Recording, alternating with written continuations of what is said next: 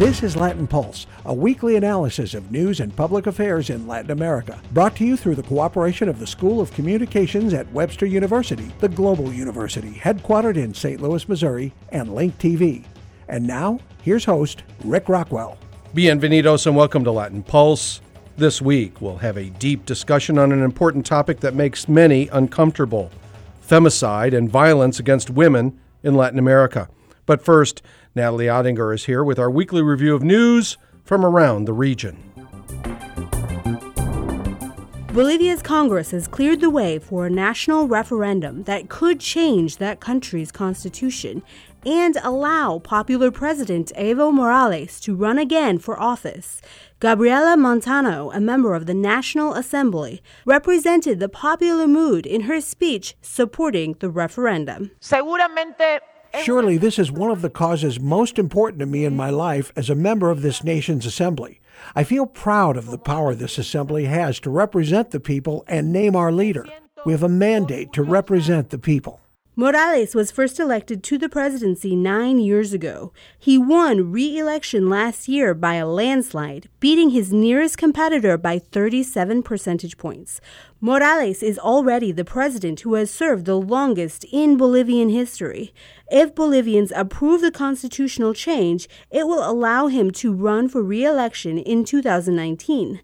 Morales is also the first indigenous president in Bolivian history. Colombia is lifting its ban prohibiting same sex couples from adopting children. The Constitutional Court, the highest court in the land, ruled this week that same sex couples can go through the same process as a heterosexual couple to finalize adoptions. Judges agree that children have the right to have a set of loving parents no matter their sexual orientation. From now on, any questions assessing sexual orientation will not be allowed on adoption applications in Colombia to prevent discrimination.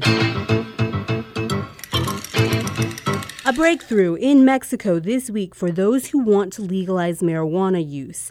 Mexico's Supreme Court approved a petition from a small club of marijuana users that they could grow the plant for their personal recreational use. The court ruling only extends to the four people in the marijuana club, but those working to legalize the drug in Mexico say the ruling sets a precedent for other cases.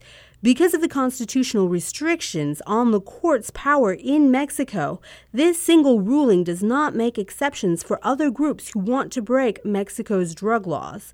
The sale of marijuana is still illegal in Mexico, but Mexicans can carry up to 18 ounces of the drug legally. And the Supreme Court ruled that a small club can grow and use the drug as long as the marijuana is not sold and the drug is solely for the recreational use of the small group's members. Conservation groups and businesses came to the rescue this week in Honduras, but they were saving an unlikely group of animal victims. A farm with 11,000 crocodiles, yes, crocodiles. The farm is owned by the influential Rosenthal family in Honduras, a family which owns newspapers and sports teams, but also the family the U.S. government accuses of having ties to drug cartels. The Rosenthals sell the crocodiles on their farm for their meat and their hides, but when the U.S. froze the family's assets last month, workers on the farm refused to feed the crocs. The workers demanded to be paid first. This week, various groups in Honduras banded together to ship tons of chicken and beef to the farm to save the hungry cocks. No word yet, though, on long term feeding plans for the hungry reptiles. For Latin Pulse, I'm Natalie Ottinger. Thanks, Natalie. Our shout out this week goes to our listeners in Brazil. Our listening group in Brazil is our second largest all time, behind only our listeners in the United States. So we say obrigado to all of our listeners in Brazil and elsewhere around the globe. And now, a bit of a warning to listeners. Our topic this week is not for the faint of heart, and it includes an in depth discussion of violent themes that some may find disturbing. This past summer, a series of protests in Argentina and Mexico finally captured the media's attention on the epidemic of violence faced by women in Latin America. Femicide is defined as the murder of a person specifically because she's female, and some countries in Latin America have some of the world's worst statistics for this type of murder. Our expert in this area of violence is law professor Karen Musalo, the director of the Center for Gender and Refugee Studies at the Hastings College of Law at the University of California. She joined us via Skype from Berkeley, California, to discuss the epidemic of femicide. I don't think it's overstating it when you look at the statistics for the countries um, in Latin America that have really drawn the most attention for this phenomenon of femicides. And the countries that I actually have the most familiarity with and work on the most are the countries that are they're, they're commonly called the Northern Triangle countries. Those are Honduras, El Salvador, and Guatemala. And they are characterized by not only some of the highest homicide rates in the world, but also the highest femicide rates in the world. So El Salvador had the highest femicide rate in the world for the last year in which numbers were available, um, which was, I think, 2011. Guatemala had the third highest, and Honduras had the seventh highest. And we're talking about globally. So to have these three countries be in the top 10 um, of the countries having, um, you know, a very troubling, high, you know, high levels of of killings, gender motivated killings of women, you could call it an epidemic. And I should make the observation that people um, comment on the likely underreporting of these crimes or mischaracterization. So some of these you know, some of the statistical rankings might be a little bit off. Like people have said, well, Honduras is rated as seventh, but Honduras might actually be much higher if these crimes were reported and correctly characterized. And by correctly characterized, I mean that a woman is killed and not all killings of women are femicides. And often they are femicides, but the authorities don't characterize them that way. So I don't think it's sort of stating it too too strongly to say that it's an epidemic given the, the, the statistics. As you mentioned, those Northern Triangle countries are smaller countries, and so that that adds to the weight of, of having them ranked so highly on a on a global scale. When we see a bigger country, a country like Mexico that has um, 120 million people or thereabouts, um, the statistic from the UN from 2011, which I think is the statistical base that you are basing some of those other rankings on, also says that as many as six women a day are killed in Mexico. And I, I think that that becomes a difficult statistic to swallow when you think about it. It's disturbing. And I think when we say that these are, are femicides, what we're, we're essentially saying is that the reason that the victim was chosen is because she's a woman. And that distinguishes it from other homicides where you may have, you know, people that are killed um, because it's a robbery or people that are killed because there's, you know, s- some other, you know, conflict that unfortunately is resolved in a really brutal way of somebody taking somebody's life. But here you're saying that this person is chosen and this person is killed for the reason that she is a woman. You know, to sort of wrap your mind around that, the kind of misogyny or hatred towards women or the other factors that go into killing someone because of her gender. I'm glad you brought up misogyny because I, I have to wonder about this. We've been reporting a lot this year about this spike in homicide rates in El Salvador. And we tend to say that that is a result of the gang warfare and the end of the gang truce that happens in El Salvador. But I don't think you can explain away femicide in the same way. And so I'm wondering what you see as the root causes behind this misogyny. Yeah, and I don't want to oversimplify. You know, I I and other um, other colleagues that I work with, both sort of grassroots activists and um, you know, UN people, um, governmental people, non governmental people, you know, so many people working on this issue and really asking the question of what explains this? Why is this happening? And, and I think, in a way, you know, to just say it's misogyny, it's hatred of women is, is an oversimplification. Each of these countries have long and complicated histories that have led to them being where they are now with their patterns of violence, both general societal violence and violence against women. So, you know, maybe if I could spin out a, a couple of the, or, or just mention and, and, and flesh out a, a couple of the factors that people often point at. So, one is that all three of these countries, as well as other countries in Latin America, have histories of um, a deep and enduring gender inequality. So, patriarchy, really systems where um, women are seen as inferior to men, and often violence is used to maintain the subordinate position that women hold in those societies. So, so, so that's you know the gender inequality, the patriarchy, and the machismo. But then these are also countries that have um, many of them have gone through long and very violent and brutal conflicts, both sort of historically going back to colonial times and more recent history with the long running civil war in Guatemala, 36 year running civil war in which genocide was committed and other massive human rights violations, civil conflict in El Salvador. Um, Honduras with a recent coup in 2009, and Honduras also being the site for the U.S. basing of the Contra war um, against um, uh, Nicaragua, the Sandinistas, and and so you have s- situations where human rights violations were committed, in some cases on a massive scale, and that those human rights violations often included targeted sexual violence. Uh, you know, violence, gender violence, brutality against women, torture, rape um, during these conflicts really characterized the conflicts. And there was impunity for that violence. There were amnesty laws or other historical developments that never punished those who had perpetrated um, this violence, including the gender violence. And I think you have to look at that when you're saying, why is there this violence and this violence against women? And then, in addition to that, um, organized crime and gang activity, which has proliferated um, in these countries, and where you know, people have said that to the degree that machismo and patriarchy um, exists in these countries, within organized crime and gang activity, it's like machismo on steroids. And so women are really seen as as as property and as kind of pawns in the conflict between gangs.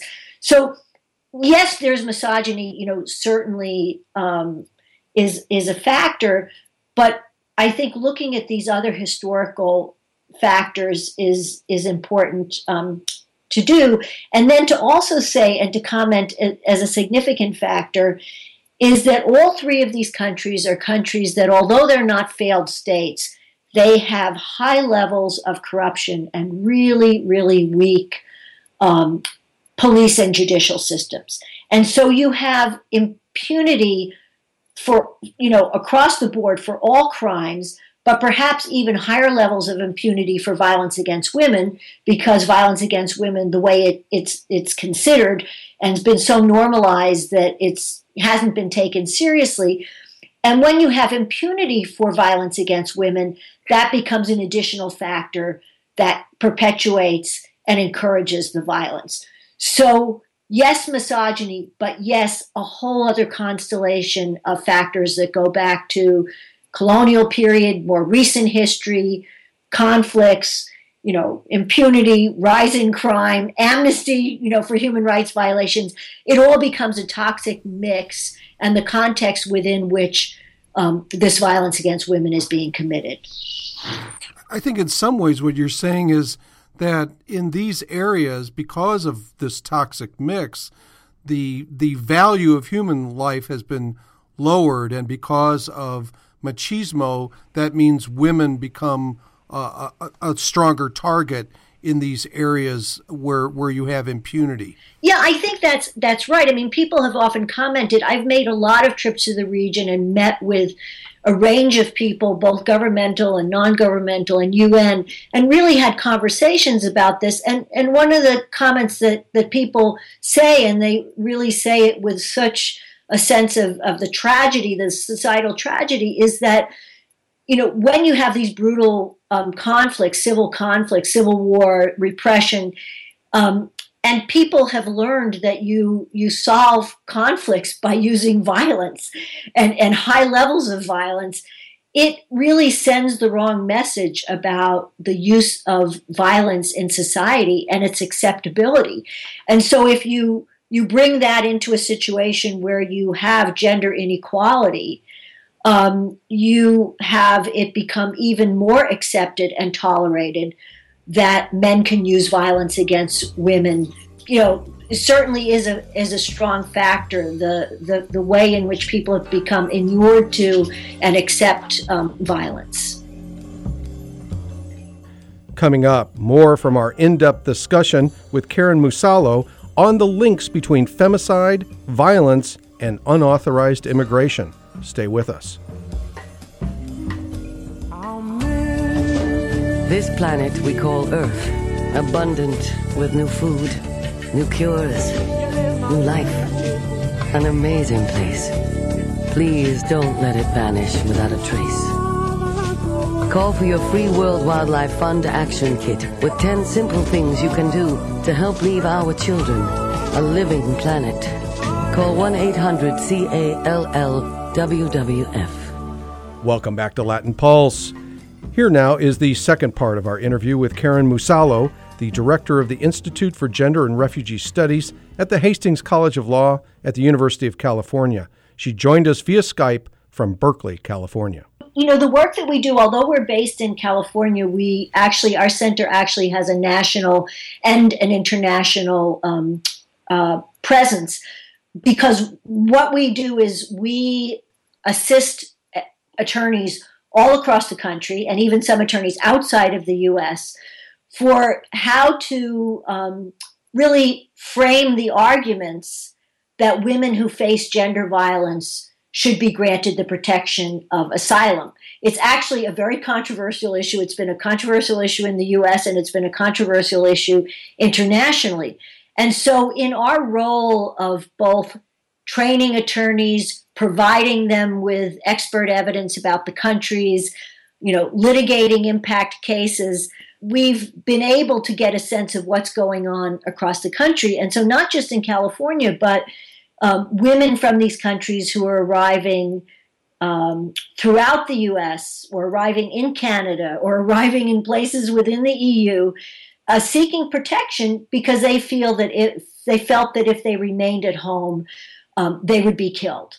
And so it's been a struggle to win protection of asylum um, for these women for a lot of complicated reasons. Some of them with the way our law has developed, some of them with you know attitudes, fears. I mean, that's an area we could go into more if you you know if you wanted to explore it. But um, it's it's very important, I think, when we see people fleeing and seeking protection, that we understand why they're fleeing and if we understand why they're fleeing, then I think it's more likely that we will respect our international obligations to to protect them.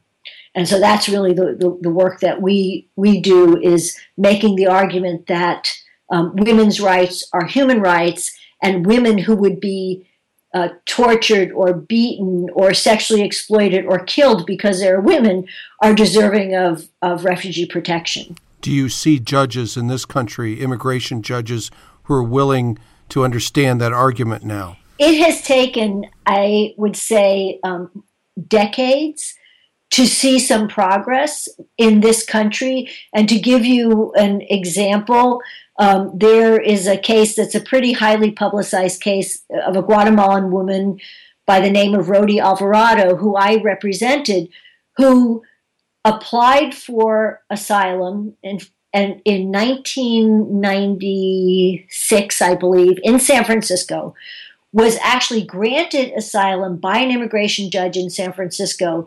And the government, the US government, appealed that grant, said essentially, this is incorrect. She should not have gotten asylum. And it took from 1996 until 2009 13 years before she actually had a final decision again giving her back the asylum that she'd been granted in 1996. She was granted in 1996. The government appealed, and the asylum was actually revoked. It was taken away from her. And then we continued with advocacy on her behalf. And literally, this case was so controversial that three different attorneys general of the United States Janet Reno, John Ashcroft, and Michael Mukasey all became personally involved in her case for asylum. And it took 13 years to resolve. So when I tell people this is a controversial area of the law, I'm not exaggerating. And when she was granted asylum, when Rodi Alvarado was granted asylum in 2009, it was not in a decision that we lawyers call precedential, meaning that that it did not bind other adjudicators. And it took another five years. It took until 2014 that we actually had a decision by a court that was a precedent that actually was binding on other judges so that you know so that that decision gave some legal authority for the fact that women who were victims of domestic violence in a situation where their home country will refuse to protect them, that they should be granted asylum. And still, many judges don't follow that precedent. So if you just like think about what I told you, she Rodi Alvarado applied in 1996, was granted. That grant was taken away from her. It took her until 2009 to be recognized as an asylee and to be given her asylum protection. And then it took another five years to have legal precedent um, you understand just how much resistance there is. And I should mention that in Rodi Alvarado's case, as in many of these cases, there was no question whatsoever about her credibility or whether she was telling the truth.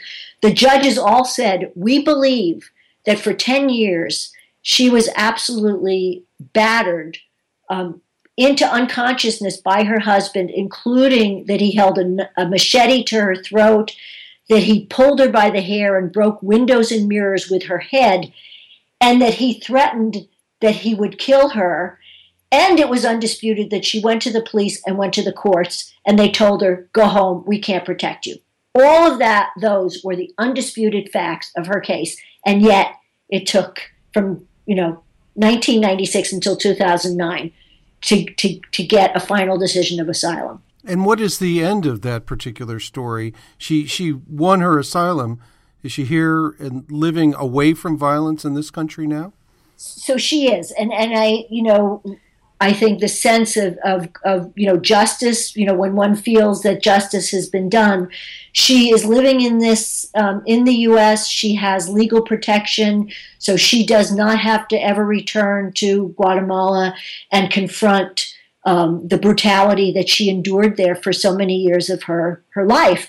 And and what we struggle for myself my colleagues at the center other you know wonderful um, partners on this uh, in this struggle across the country is we you know are struggling for the recognition of protection for so many women like Rodi Alvarado. Her case involved domestic violence but there's many other forms of gender violence that women and girls suffer. And they are still, the law is still very unclear, and there still is a lot of resistance to protecting them. So, should a young girl who was, you know, raped by a gang member at the age of 12, should she be granted asylum? You know, should somebody who was kidnapped and sold to sexual traffickers to um, produce pornography, should she be granted asylum? I could give you all the different instances of horrific violations of women's and girls' rights, and yet the law continues to be unclear of whether or not we'll protect them or we will send them back to a situation where this extreme violation of their rights um, will continue. And, and, just to circle back, you know, to the question of about femicides and what causes them, one of the things that I didn't mention, but I will add here, is many people say that if you look at the levels of domestic violence in these countries, probably some percentage of the femicides are just the extreme end of domestic violence. That these are, are men who abuse their intimate partners for the entire relationship.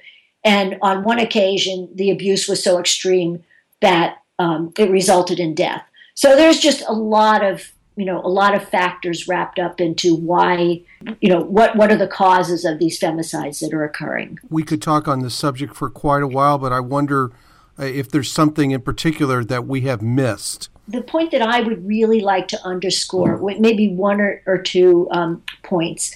When we talk about asylum seekers or migrants coming to this country and seeking protection there, there often is some fear, and especially when the economy is not doing well and some people feel kind of left out of the American dream and almost feel themselves in competition for um, the migrants who are coming here, the asylum seekers who are coming here and seeking um, protection.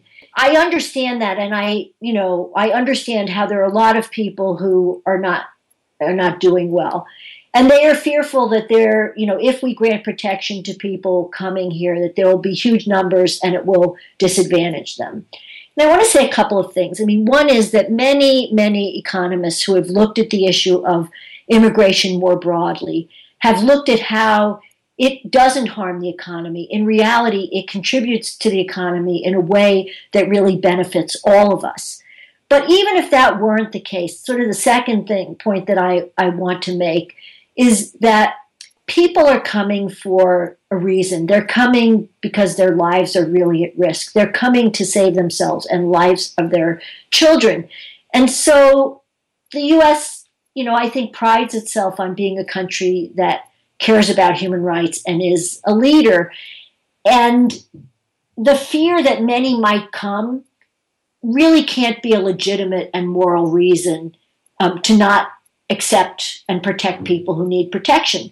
I think that to the to the degree that there's a legitimate fear that if we protect people, too many will come, then the response isn't to keep them out.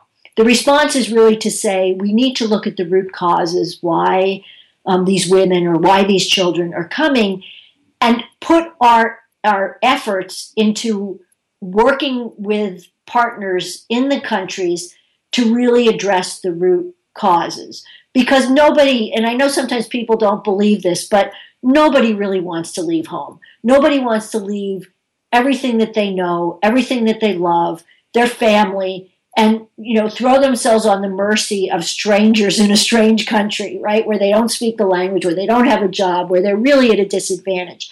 But they're coming to save their lives. And so i think that we need to um, say they're coming for a reason and we need to work with these countries to find ways that violence against women is addressed in, a, in an effective way and that these levels of violence come down so that these women and these children and these other individuals you know from these countries who are also the victims of this violence um, no longer have to flee. Thank you so much. Law professor karen musalo director of the Center for Gender and Refugee Studies at the Hastings College of Law, University of California, joining us via Skype from Berkeley, California on Latin Pulse today. Thank you for being our guest. Thank you so much for having me. It's really been a pleasure. I, I really have appreciated our conversation. Thanks for joining us on Latin Pulse this week for our focus on femicide and violence in Latin America. And now, a programming note Latin Pulse will not be online next week. I'll be traveling in Cuba preparing a special program for later this month, but we will be back with that special on November the 20th. If you'd like to send us your suggestions or comments, you may leave us a message online via SoundCloud or you may write us via email. You can find us at latinpulse at gmx.com. That's Latin Pulse, all one word, at gmx.com. If you're looking for earlier editions of Latin Pulse, we're available in various locations on the web, including iTunes, Facebook, and Flipboard. You can also find us in the Brazilian online game, Minimundos. To see the Latin Pulse archives of video programs on Latin America, you can check out Link TV's website, www.linktv, all one word, .org, and then slash Latin dash pulse. That's www.linktv.org slash Latin dash pulse. Thanks for joining us this week on Latin Pulse. For our entire team, Associate Producer Natalie Ottinger, and Technical Director Jim Singer. I'm Rick Rockwell. Escúchenos otra vez Gracias por su tiempo. Latin Pulse is produced at the School of Communications at Webster University, the global university, headquartered in St. Louis, Missouri, with music copyright support through Webster University and Link TV. This program is copyright 2015 Las Rocas Productions.